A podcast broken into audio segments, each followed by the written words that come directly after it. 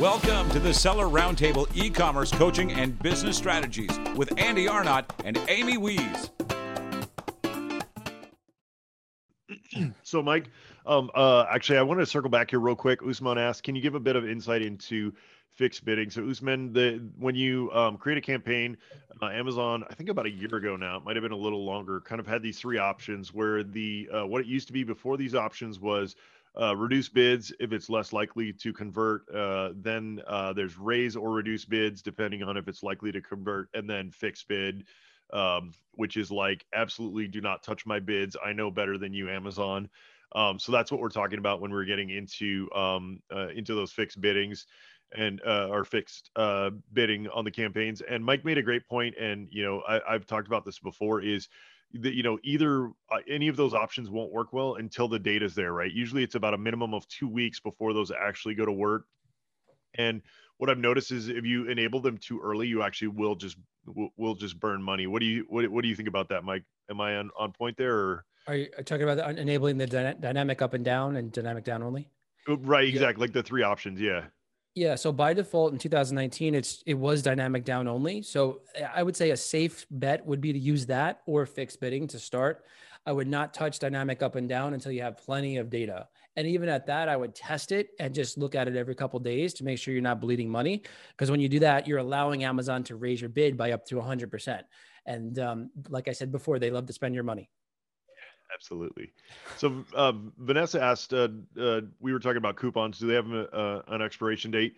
Vanessa, they do. But so a lot of people get promotions and coupons mixed up. Coupons is a little bit newer than promotions. Promotions are those, things that you can spin up. That's either a single code or single use codes. And that's the ones, where you used to put on launch services and things like that. And then coupons are actually will show up on the page on Amazon. It's that orange little badge that says like, hey, get an extra $1 off. Those are coupons. That's what we're talking about. And it's in your, under your marketing, column in your Seller Central dashboard there, you can find the coupons, selection. I just want to make sure, Stephen's asking, understanding that driving external traffic to a new listing won't have the same conversion versus PPC, to what extent does that help drive ranking in the early days? So Stephen's asking about, kind of launching, with diverse traffic versus PPC. I think, Stephen, is what you're saying. Mike, what's your theory on that in terms of, PPC along with offsite diverse traffic? Yeah, I think it's a good idea to combine both. And I would take advantage of PPC first because that's going to have the highest conversion rate. But then if you can layer on rebates, if you have your own audience, that'd be even better to start to drive traffic from all sorts of channels. So I think a diverse launching strategy is the way to go. But a lot of sellers are just doing PPC and doing quite well with that. Yeah, absolutely. The sad thing is PPC, you actually used to be able to rank just with PPC alone. It's not quite the case anymore. I mean, you definitely can increase your rankings with PPC, of course, because it's sales driven, but you used to be able to get really aggressive with PPC and rank organically. Unfortunately, that's not quite the case anymore. Mike, what's your experience right now with video ads? I know that for us, video ads have been killing in terms of return on investments. We've been getting like, a ROAS of like 7 on a lot of keywords and things like that. And what I've noticed, I don't know if you've noticed this as well, is that it is back to 2015 in terms of keywords on those video ads. Like they're pretty much showing your ad to almost any keyword that you put in there, as long as it's semi-relevant. What's your experiences with video ads for yourself or your clients? And what do you see that's working? Yeah, absolutely. Video ads are working really well right now. In fact, they are by far the hottest ad type. And I think it's going to get even better before it gets more congested. So back, about a year ago, they launched video ads, I think the end of 2019, and it was a really good hot opportunity. If you're selling overseas, it's brand new right now. So if you're selling in Germany and the UK, make sure you take advantage of that as well. These video ads right now don't have to be super crazy or sophisticated. You don't have to go spend thousands of dollars. You may even be able to get away with like a slideshow or even like your own video phone, doing something with your own phone, something simple and easy, but take advantage of this right now because it is hot. It is the very best. And when you think about it, it is taking up such a massive amount of real estate. So it's taking up the same amount of real estate as 4 sponsored product ads, which is insane. And it's a beautiful looking ad. So it's when you think about the price, you're also not paying until somebody clicks on your ad. So you're getting all of that visibility for your brand and only having to pay when somebody who's really interested in your product clicks on your ad and goes to the product listing. So that's why the conversions are really good and the performance is really good. And even from a brand visibility standpoint, it's an excellent play right now. So if you're looking for a quick tip, go to Canva. You can make some videos there. It's really super cheap. You can hire someone on Fiverr. There are some affordable options. When you start getting a little more expensive, like $250 to $300, you can get a little bit more of a higher quality video, but you don't have to do that early on, especially now. I think eventually you will have to do that as the bigger players come into space. There's more competition. Your production quality is going to have to go up. Yeah, absolutely. Yeah, we were talking about using Canva for videos. I think it was it last episode, Amy? That's absolutely a great tool, especially if you don't really know what you're doing. It's kind of, like I told Amy, I spun up a video in under 5 minutes for one of my products using that. And I absolutely agree. And it used to be the headline ads, right? Like a couple of years ago, headline ads, nobody's using headline ads, but you got this like huge, massive real estate on the top of the search results. I would say, yeah, now, I mean, if I were going to choose between the two, I'd go video ads. Like you said, especially if you make that ad really eye popping, there's definitely, I've been like looking on purpose, like just searching Amazon and seeing the ads that people are doing just to get ideas for myself. And some brands are doing some really, really cool stuff. So, I suggest that you guys do that. Just start searching Amazon on the desktop. And they're doing it on the mobile as well, but I don't see it as much. I think they're just kind of testing it here and there on mobile. But check it out because some of the video ads that they're doing are really cool. Mike, people always debate me on day parting. What are your feelings on day parting? And how can people put day parting to work for their PPC? Feelings on day parting. So, we have that enabled in our tool. A lot of sellers use it. I'm not a huge fan of day parting. I feel like there's still opportunities to sell throughout the entire part of the day. Plus we don't have the data. If we had the data to really tell us exactly, when people were purchasing our products, then I would say, okay, go ahead and do it. But we really don't. So I would say bid optimization in general is just the way to go with that. That's my take. I don't know what your take is, Andy, but I would say day parting, it's not right now worth the extra time and effort. I'd rather put that into creative work. I'd rather put that into branding. I'd rather put that into expansion. I think there's other ways to spend your time. Yeah. It's day parting for me, I've seen some mixed results, on both sides. Where I really do like day parting is during busy holidays, like right now. And the reason why I love day parting during this time of year is because a lot of times I won't even start displaying ads until like noon or, depending on, your account, sometimes 10 a.m., sometimes 7. It just depends. We kind of look at last year's data and then look at this year's data in terms of, kind of time of day people are shopping. And then, what we've noticed though, is that later in the day, as people budget out, right? Because so many sellers don't know this time of year that, the more important thing is to not touch your bids and touch your budgets, right? So like if you had for example, like $100 a budget on your campaign every day, like the first thing you should do is just change that budget to a higher budget and see if you burn through it, right? If you do, then you make it to 300, then you make it to 400, as long as you're, hitting your target ACOS, or, whatever goal that you're going for there. But, then you go back, if you get to a point where you're now no longer, topping that budget out, then that's when you can start raising bids. But I always like to say, go budget first, then bids, especially for Q4 and the holidays. Right. Yeah. I would say that's a good idea. And also budgeting in terms of like the goal of the campaign. So a lot of sellers, they're spending a lot of budget on more discovery-based campaigns, and that could get very expensive. So start to think about where you want to allocate your budget. And those like maybe 20% or 30% goes to discovery to get that brand awareness. And then you can allocate it I would love to have campaigns that are running at a 20% ACOS and uncap that budget and get sales all day long and not have to worry about budgeting or day parting or anything like that. Just get the sales all day long. But for campaigns that are discovery, I may want to consider doing more day parting because that could become very expensive. I could blow through that aspect of my budget a lot sooner. So that's just one more little caveat to add in. Yeah, absolutely. That's great advice. And so we got a couple more questions. Usman's asking, is it possible to lay out a launch strategy for a product? Should we just focus on PPC or PPC or external traffic. Usman, you know, Amy and I talk about this all the time. I don't know, Mike, how you feel, but I always love, especially when launching, to do diverse traffic. You know, to me, the more natural looking the traffic is, the more Amazon will reward you in terms of ranking and even, you know, converting on PPC. A trick that a lot of people don't realize that they can do is you can say, for example, you know, you're targeting, you know, paperclip. You can send a Google ad or even a Facebook ad, but I like Google because the clicks are cheap, to Amazon, to the keyword paperclip. And, you know, with a two-step URL, or, you know, depending on how you can frame that, it doesn't work quite as well as it used to, but you can drop the results where your product is in the results with that keyword. And then use the ad. So in other words, you're bidding on that keyword as well, so that when they come from Google, they go to Amazon, and then they click on your ad. And then the Amazon algorithm goes, oh, wow, this ad's really getting a lot of play. And then they'll start tamping up more and more traffic for giving you more and more impressions and traffic for those keywords. So I absolutely love diverse traffic, Pinterest, Google, you know, wherever you can get that traffic from, influencers, you know, Instagram, wherever you can get it from, wherever your target customers live, for sure. Mike, what do you think about that?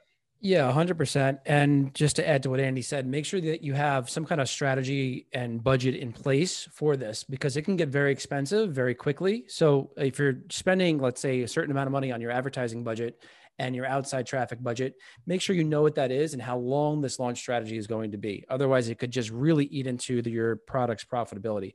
But like Andy said, a diverse strategy is really, really good. And combining that with advertising, I believe, is the way to go. Yeah, absolutely. So Mike, in terms of, I was talking a little bit about headline ads. In terms of headline ads and product targeting ads, you know, where do you think people go wrong in both of those target, you know, those ad types? Because, you know, people, that's kind of the next level of advertising on Amazon, right? Like the auto campaigns, the manual campaigns, those are kind of like the basics, right? You said, you know, if you're just starting out, definitely that's what you want to do. But let's go into, you know, kind of the upper echelon here in terms of headline ads, product targeting ads. You know, where do you think people go wrong once they start dabbling in that realm? Yeah. So what's really exciting is that you can do product targeting across all the different ad types now. So what I would really suggest people do is they go to Amazon and look at all the different ad types and really get familiar with where the ads show up and what you're actually bidding on, because it can be quite overwhelming. Go through Amazon, go through the search results, go through the product detail pages, and just start to get a picture as to like where things are showing up, and also start to visualize your strategy with all these different things. Because if you're talking about product targeting, now that's really going to show up on product detail pages and also search results, which is a little bit confusing. And I think sellers get have a little trouble with that as well. But product targeting is available on sponsored product, sponsored brand, and sponsored display. When we're talking about sponsored product ads, these ads can still show up on search results. So for example, if I do product targeting, I'm targeting a certain ASIN, I'm also targeting the search terms related to that ASIN as well. So just keep that in mind, that you're going after that ASIN and wherever that ASIN shows up. Also that ASIN's product detail page as well. Now you want to leverage the auto campaign and category targeting campaigns to then harvest those ASINs and then use them in a diversified approach across all three ad types. Now that's the basic way to get started. You get those ASINs, put them in sponsored brand ads, sponsored product ads, and sponsored display ads. Now product targeting is available, and you start to build out your strategy from there. Now there's all sorts of great ways to build upon that. In fact, Andy, someone just released a nugget for the Days of Nuggets on how to find an incredible amount of ASINs to target using product targeting. And I'm gonna release this nugget now, because why not? They suggested going to Keepa, and they list out all of the child variations quickly and easily in a Keepa search. I think it's like $9 a month. And then you take all that, you put it into one campaign, and you target all of those ASINs with a relatively low bid. I think he suggested like 0.7% of your average cost per click. And then you start from there. And he has really done really well with sponsored display ads and product targeting.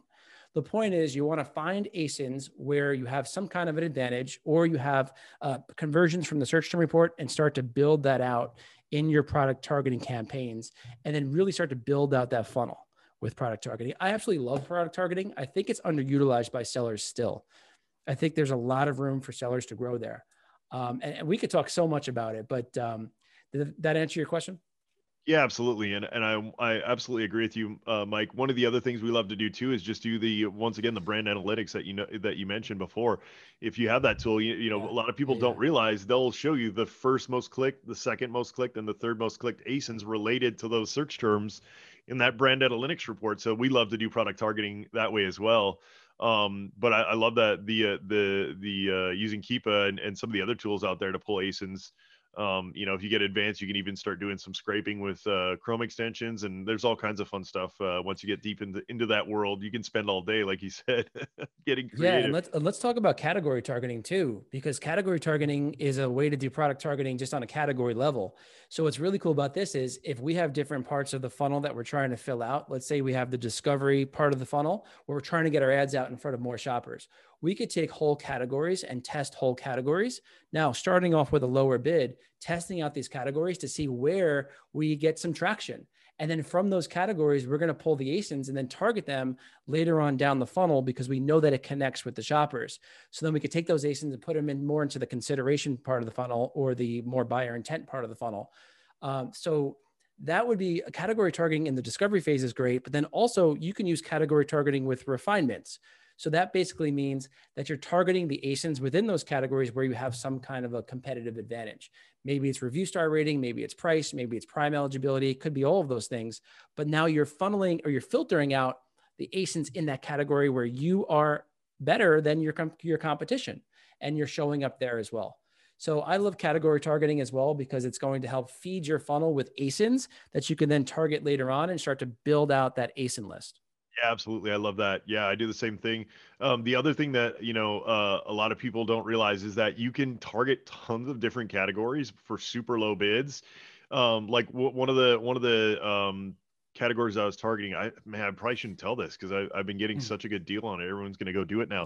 But movies and TV shows, like the movie and TV show category, nobody's advertising on those, and there's because it's all digital, right? So it's tons and tons of digital products out there that nobody's advertising on because it might not relate to whatever you're selling. But if you just target, you like on the targeting, you can target movies and TV shows, like not just specific ones, but the whole channel. So you can get some pretty crazy results there. So you guys can try that out. Hopefully it's in a couple of months after, Q4 here. So you don't move in on my ads there, but, Andy, also with DSP, if you have access to DSP or someone, has access to DSP, you can actually go in and figure out the audience affinities and see which audience have some overlap, which is really cool. I was looking at that today, and you could type in, let's say, grill brush, and then get the top 30 categories based on grill brush. And you could find things like, fishing poles for grill brush, because there's an overlap of the categories. Now, that doesn't mean that you're going to have like these super low ACOS campaigns. Maybe you will, maybe you won't. But if you're starting to fill out your funnel, what better way to fill out your funnel than to go after audiences that are related to what you're selling? And then if you start off with a lower bid, you may show up on the bottom of the first page or maybe even the fourth page. But if somebody's browsing and they're seeing your product, they may come purchase your product later on, months down the line, because you did those category targeting campaigns. Yeah, another good tip on that as well is the other thing I like to do is to go into books and pick out, books or categories of books that relate to your products, right? So say you're selling a bicycle or a water bottle, you can go and target books about cycling or, hiking or things like that. So that's another kind of hack there on those targeting ads. Like Mike said, we could deep dive on that probably for an entire episode. There's some really cool things you can do there. But Mike, what I want to talk about next is defensive advertising. There's so many people that don't do it, don't even understand what it is. Can you kind of talk about, do you guys do any defensive advertising for your clients and things like that? And if so, kind of explain what you guys do. Yeah. So for those of you who don't know what a defensive advertising is, go to Amazon right now and go to Genius Supplements. They do a fantastic job of defensive advertising. And essentially what that is protecting the pathway to the purchase. So there's going to be shoppers who are going to go on your product detail page, and they may stray to your competition. They may see another shiny object. They may see a nicer headline. They may see a lower price. All of these different things could take them off of your page and could then hurt your conversion percentage. So defensive advertising, one, can help improve your conversions because you're keeping people on your page and they're not straying as much.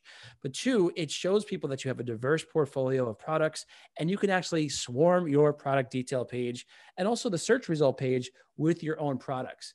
Now, a lot of sellers say, hey, well, doesn't that mean I'm paying for ad space that I wouldn't necessarily have to pay for because they're going to buy my product anyway? Well, maybe and maybe not. In fact, in Google, they recommend doing this because you can lose a good chunk of sales over time that those shoppers would have come back to you over and over again, but now you're losing them to your competition. So you want to play defensive advertising.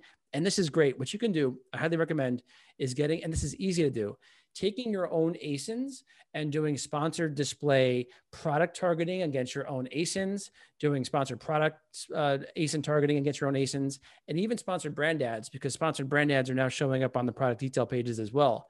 And if you go and look on Amazon, Genius Supplements, you will see, go down their product page, you see nothing but Genius Supplements. It is like crazy how good they've done this. So now that's what we do with our clients. If they have a diversified portfolio, that's great. If you have 2 or 3 SKUs, it doesn't work quite as well because, you know, obviously there's other places for sellers to put their advertisements. But one other thing that you can do also is you can put a bundle, and a bundle is going to show up right below the bullet point section, and it's going to push down advertising. So if you have a couple of products, you can make a bundle, push your competition away from that buy box, keep people looking at your products, and just play defense. That's solid. And what, excuse me, what most people don't realize is when you're advertising on your own product page, for example, the ACOS is going to be really, really low because people are already expecting to buy that product. And so they're already, you know, they're like, oh, there's a different color, or there's a different variation, or there's something similar. And so what we've noticed is on a lot of our defensive advertising, especially our keywords, you know, our brand name, things like that, is the ACOS is extremely low. We're talking like, you know, 5% or something like that. So you can't look at it like, oh, I'm paying for somebody who's already going to buy. That might be true, but you're also saving, you know, you're saving your sale. So, I mean, you know, if you add tack on 5% to what your normal ads spend would be anyway, it's really nothing in terms of the grand scheme of things. So, yeah, I love that, Mike. And you did a good job explaining that. Yeah. So, and talking about the pathway for defensive advertising, when you think about it, if somebody is actually looking for your brand, they're going to type in your brand name or the name of your product, then you should show up at the very top, sponsored brand ad. So you're going to have a sponsored brand ad. That's that opportunity to introduce a new product. If you're trying to launch a new product, introduce that to an audience that already know, likes, and trust you. But then also below that, you have sponsored product ads. You want to make sure that you have sponsored product ads that are layered. And then, of course, you're probably going to have the organic visibility. So the whole page is likely going to be you. But I've seen a lot of cases where sellers don't do that. And, you know, you can lose shoppers that way. And then, of course, like what we just discussed on the product detail page, you could just swarm that entire page.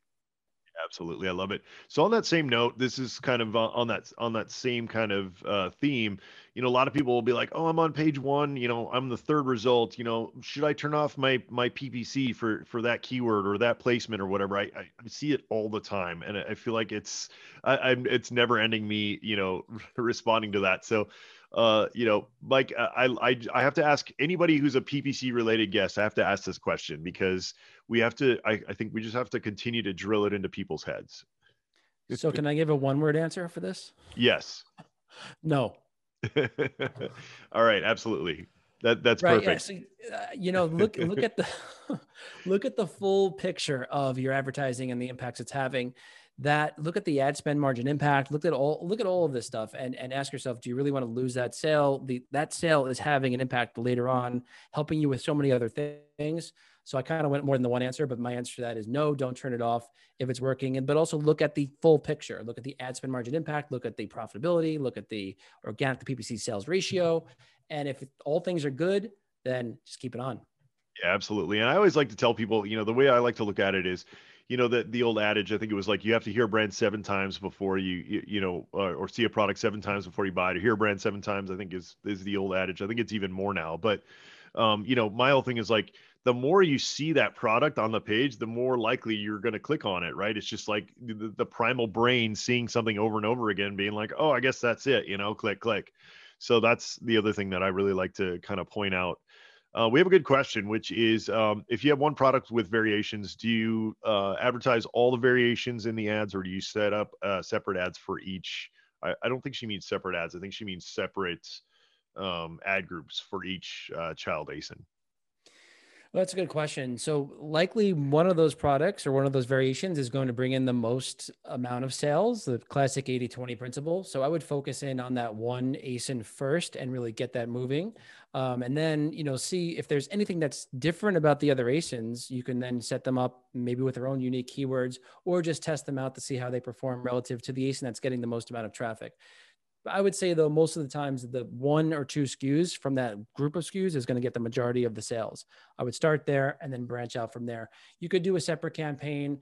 I don't like putting multiple ASINs into one campaign because then it gets very much harder to really focus in on the targeting, like with placement modifiers and bid targeting and all that kind of stuff. I like to separate it out. That's my personal preference, but you could likely do it both ways. Yeah, absolutely. Yeah, and Vanessa, what we've done too in the past is if we're doing research, right? If we're in the research phase, like say with an auto campaign, sometimes we will put all the ASINs together and we kind of have them battle each other, right? And see which one performs the best. And then we'll start shutting the non-performers off. And just like Mike said, kind of the 80-20, you know, leave the one or two that are most likely to convert on. And then spin up another campaign with the performers that, you know, the ones that weren't performing well, maybe at a lesser bid or something like that. So there's some things you can do to kind of play with those setups. Yeah, I always like to go for the high performers. And especially if it's a variation listing, then that one ASIN will, you know, if it's showing up early in the list or in the search results, then when they click there, your other ASINs are automatically going to be, going to automatically get a rank boost and purchases from that one strong ASIN. All right, Mike, we're at one of my favorite times of the episode, which is I love to hear about what people are reading, podcasts, you know, motivational materials. Kind of what are you one of those people who listens to like Audible everywhere you drive around? Are you one of those who's like, you know, I'm in the car, I want silence. Like what are you into right now in terms of learning, personal development, anything like that? So my answer to that is both. I love silence. I start my day every morning with meditation. I'll do about 30 minutes of chilling with a little bit of YouTube music. And I put on this frequency vibrational music and it gets me in the right state. Then I perk up some coffee and I get to work for an hour and then I hit the gym. So I think silence and internal silence is critical for creativity and also for peace of mind. But then I like to learn. I really miss events. I really, truly miss events. Online events don't do it for me quite as much, but I learn through going to events and I learn through podcasts and books.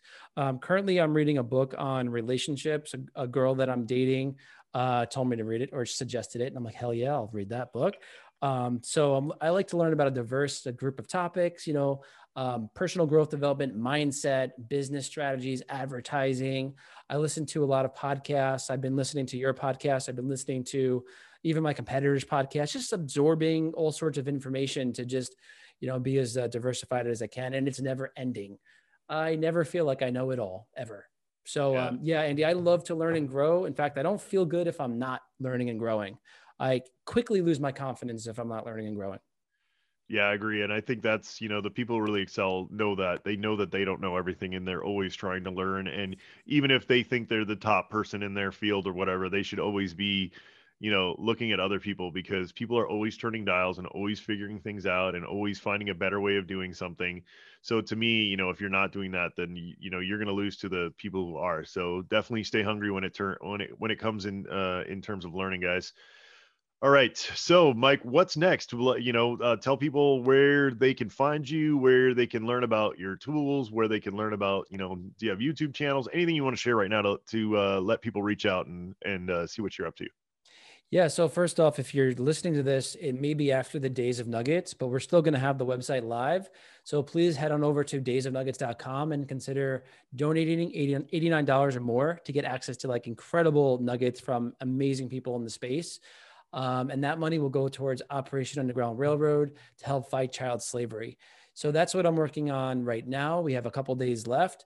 And then PPC Entourage, we're working on integrating all the different ad platforms into our autopilot. And we're also working on building out the margins tool. I have big plans for the margins tool. Right now, it's very much in its infancy, but there's a lot of people that are are open to the idea of helping me build it. So I'm really excited about that. And who the hell knows what the future is going to bring, but bring it on. I'm excited to see where I head next. All right. Awesome, Mike. Thank you so much. And Mike, just like I tell everyone, the state of Idaho welcomes you with open arms. If you're, I know, Andy, I know. I'm stuck in New York. Yeah. I know. We just heard that our county is locked down again till like January 9th back in California. So we're like, whew, we made it out just in the nick of time. Oh, all right, guys. Nice. Thank you so much for joining us. As usual, we really appreciate everybody who joined us live, guys. Thank you so much. If you have not joined us live before, make sure you get on here live. You get to, get all the stuff right now, which would be Q4 stuff, that we're talking about that would make a huge impact. So make sure you join us live, guys. SellerRoundtable.com/live. Tuesdays at 1 p.m. Pacific time is when we do this. You get to come in, you get to talk to great minds like Mike and Amy. And, I get to be the jester with the funny hat on like this. So thank you guys so much for listening and being with us. And if you haven't yet, please rate, review, and subscribe to the podcast. We really, really appreciate it. We continue to grow. We continue to kind of get a little bit more well known in the space, which is awesome because Amy and I, we've been at this for a while, so that's really nice to see you guys. Yeah, so it's nice to see you guys. Really, thank you for that, and we will see you next time on the Seller Roundtable. Thanks for tuning in. Join us every Tuesday at 1 p.m. Pacific Standard Time for live Q&A and bonus content after the recording at SellerRoundtable.com. Sponsored by the ultimate software tool for Amazon sales and growth, SellerSEO.com and AmazingAtHome.com.